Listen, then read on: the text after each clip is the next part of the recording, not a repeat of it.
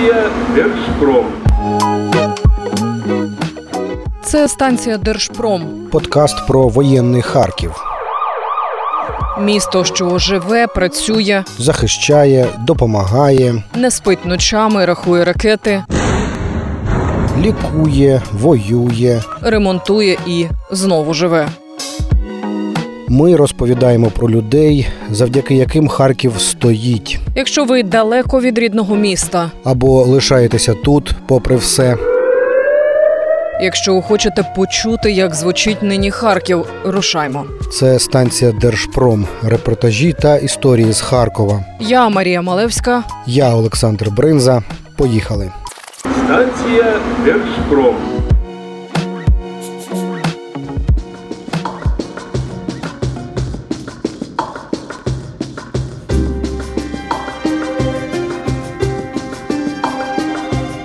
Сто відсотків армійців на фронті після півтора роки повномасштабного вторгнення мають ментальні розлади, навіть якщо самі цього не усвідомлюють і сперечатимуться з вами. Так сказав нам бойовий медик під лиманом. Тож сьогодні ми вирушаємо на психологічний вишкіл для бійців.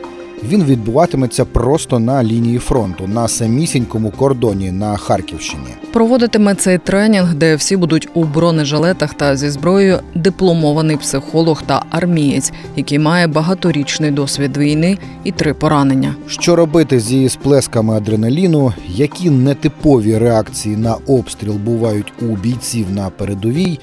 Що робити, якщо твій побратим загинув на твоїх очах, і якими порадами щодо психологічної стійкості можна користуватися у цивільному житті? Про все це поговоримо сьогодні. Рушаймо. Станція Держпром.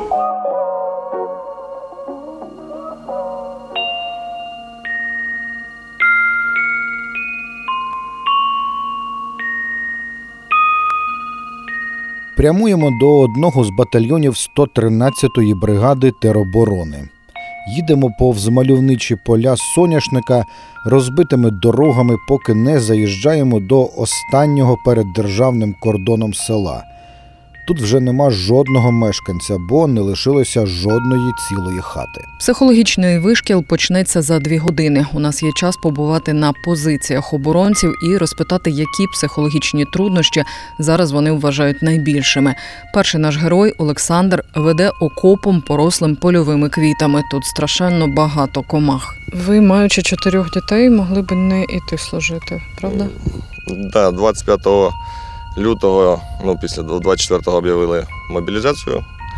І 25-го я зранку пішов до військкомату, мене там почали записувати.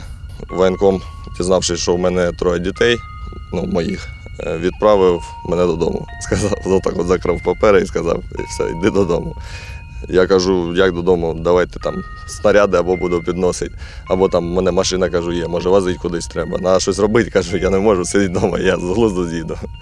От. А потім е, хлопців возив в ТРО, і 27-го з ними і потрапив до ТРО. Що для вас найскладніше в психологічному стані? Зрозуміло, що обстріли, е, там побут е, армійський, окопний, такий він важкий. В психологічному плані що найважче? Ну, побратимів втрачати. От у нас нещодавно хлопчик загинув, йому 20 років було.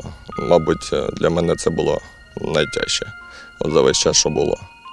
Там, коли дорослі вже дядьки гинули, ну воно да, шкода, там день, два, там три, ну і проходить. А от хлопець загинув, досі не відпускає. Ну і ну, розлука з дітьми, з дружиною. Ну, більше з дітьми. Дітей це все одно більше любиш, це кровинка твоя. Скільки найменшій дитині? Е, Два, ну, от другий рік їй пішов. Е, Два місяці було, коли війна почалася. Майже всі вони тут назвуть розлуку з родинами найтяжчим випробуванням, навіть не обстріли. Та міномети е, по наших е, як підрозділах суміжних, ну, по інших батальйонах, от поруч, які стоять. Там навіть і авіації відпрацьовують, і ну, гелікоптери, штурмові, штурмова авіація. Ем, Ну, стрілк- стрілковий бій чуємо, міномет, артилерія. Всім працюють.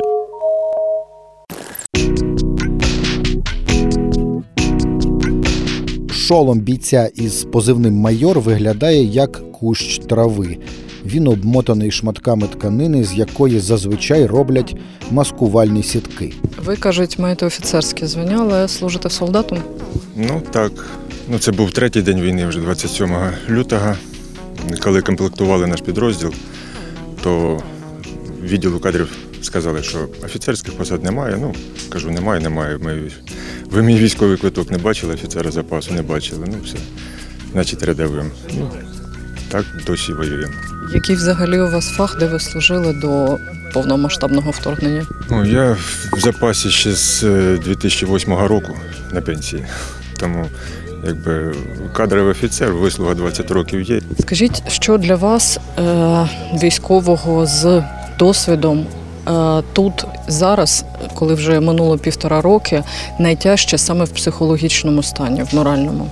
Ну, в моральному це залежить від е, обстановки, в якій ти знаходишся. Коли знаходишся на передовій, там, де постійні обстріли, це взагалі якась друга, друга атмосфера, боротьба за виживання що, щохвилини. Коли знаходишся десь в більш тихих місцях, там, наприклад, як ну, зараз не можна сказати, що дуже тихе прямо місце, тому що обстріли присутні постійно, але ж не такі потужні, то це ну якби давить. Ти не знаєш, коли вона прилетить і, і коли. Це ви зараз порівнюєте прикордоння на Харківщині з Бахмутом. Так. Правильно розумію? Дюмівка, Кліщіївка. Ну, вже вона якось і півтора року, як, як тягар присутній того, що війна все приймає затяжний характер і е, ну, не розумієш, коли це все закінчиться. Сім'ї не бачать е, подовгу своїх рідних, також вдома діти. Сергій з броварів у харківській бригаді тероборони опинився після оборони Київщини.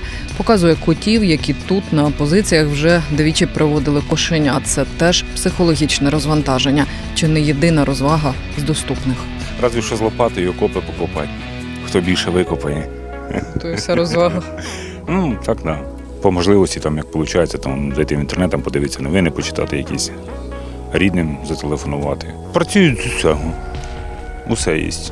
І стрілкові стріляють, і, і снайпера працюють, е, авіація працює, міномет. Ну, все, що є, все працює. Вони прямо на територію України залітають і шмаляють, чи По-різному. По-різному. По-різному буває. Буває і ближче підлітають, буває і з своєї території працюють. Станція Держпром.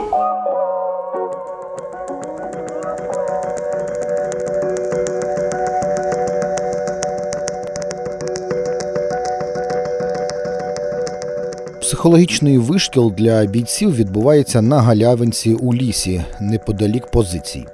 Усі армійці у бронежилетах, касках та з автоматами.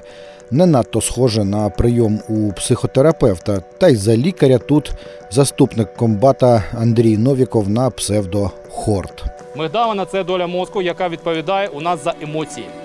Коли нема у нас е, розуміння, коли ми не можемо ситуацію конкретизувати, коли ми не можемо в ситуації діяти е, осознанно та приймати осознані рішення, е, і включається мигдалина, ми діємо, як всі люди, інтуїтивно і інстинктивно.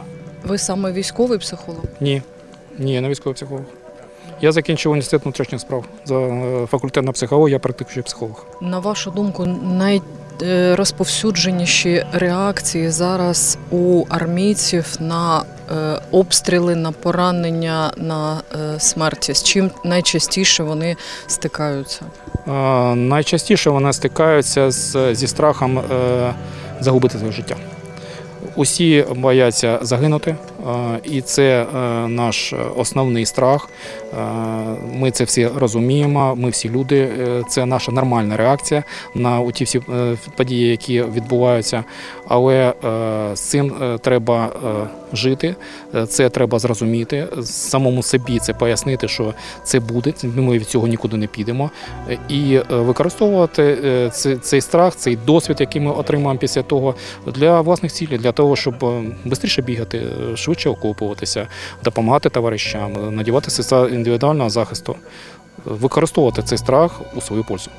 Як ви оцінюєте ментальне здоров'я зараз армійців на фронті? Розумію, що підрозділи різні, і хлопці і дівчата також різні, але от на вашу думку, Ми можемо отримати усіляку зброю і літальну, і нелітальну, і усіляку. Але цією зброєю треба користуватися. На е, спусковий гачок треба комусь нажимати. У літак треба комусь садитися. А це людина. Якщо людина не буде психологічно готова це робити, ця зброя буде е, зовсім нам не потрібна. спочатку Андрій дає бійцям трошки теорії, а потім переходить до практичних завдань, розбиває по парах і пошепки дає завдання.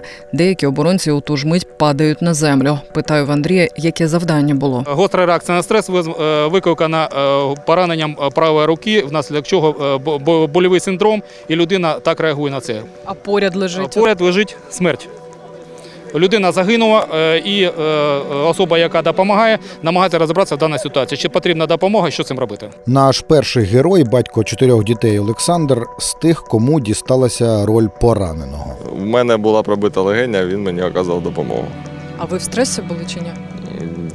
У, сознанні, ну ні, не в стресі. Я, я йому казав, що ну, затру... важке дихання, тяжко дихати. А Він знімав броню, показ...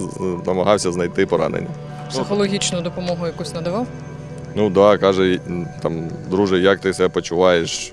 Все буде гаразд, ми тебе врятуємо, вивеземо.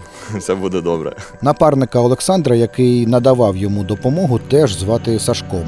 Він служить лише кілька місяців і дуже впевнений у собі. Наскільки ви будете готові надавати психологічну допомогу? Поранення зрозуміло.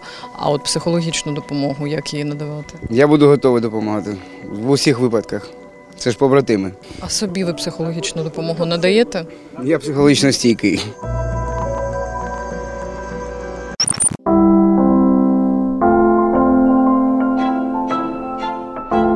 Поряд Бородань, ще один Олександр.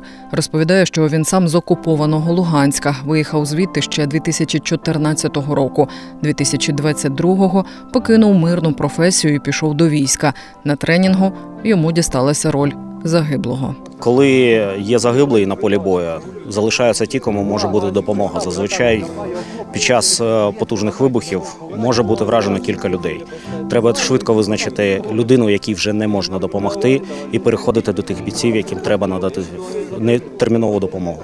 Чи доводилося вам вже стикатися з такими ситуаціями? Так. Як ви допомагали собі психологічно здолати це? Дії. Що саме, які дії? Ти допомагаєш людям, виконуєш якусь роботу. Під час довгострокових обстрілів фактично ми те, про що сьогодні говорилося, ми копали, закопувалися. Коли ти виконуєш якісь дії, ти психологічно розвантажуєшся. Інколи, якщо ти довгий час знаходишся під обстрілом, просто починаєш рахувати. Рахувати час між виходом та приходом. По-перше, це психологічно тебе відволікає від е, відчуття того, що ти можеш зараз загинути. А по-друге, це допомагає визначити приблизний час, який в тебе є на якісь рухи і переміщення. Станція Держпром.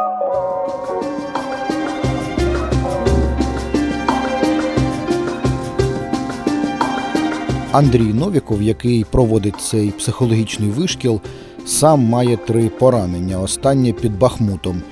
У нього й досі перебинтована рука. Найтяжчий психологічний момент для вас. Танковий обстріл. 5 годин танкового обстрілу, коли ми знаходилися на позиціях, практично не окопані. 5 часов у нас відпрацьовував танк, я був е, важко поранений. Е, Рядом знаходились бійці важко поранені, і ми не могли їх винести з поля бою, бо танковий обстріл не зупинявся на секунду. Як ви допомагали собі психологічно в цей момент? Спочатку е, думали про товаришів, потім е, думали про рідних, потім е, думали про те, що в ці- цій ситуації робити. Е, потім вже е, заспокоювалися всі і перегукувалися товаришами, е, намагаючись якось підтримати друг друга. У вас багаторічний досвід е, війни. Який головний, скажімо так, лайфхак останніх півтора роки? Можливо, ви щось нове для себе винайшли саме з точки зору психологічної допомоги? Е, Зі страхом треба жити. Його не треба боятися, треба зрозуміти, що він з нами постійно. Треба зрозуміти, що від страху ми нікуди не дінемося. Його треба приймати як усі інші чувства. Так як і любов, так як е, е, жалість. Страх це на- наше е, основне чувство, і з ним треба жити. Його, його треба впустити, і з ним треба бути на рівних. Його треба використовувати в своїх цілях, робити його тригером, який запускає реакції спасіння, який запускає реакції допомоги. Ось так.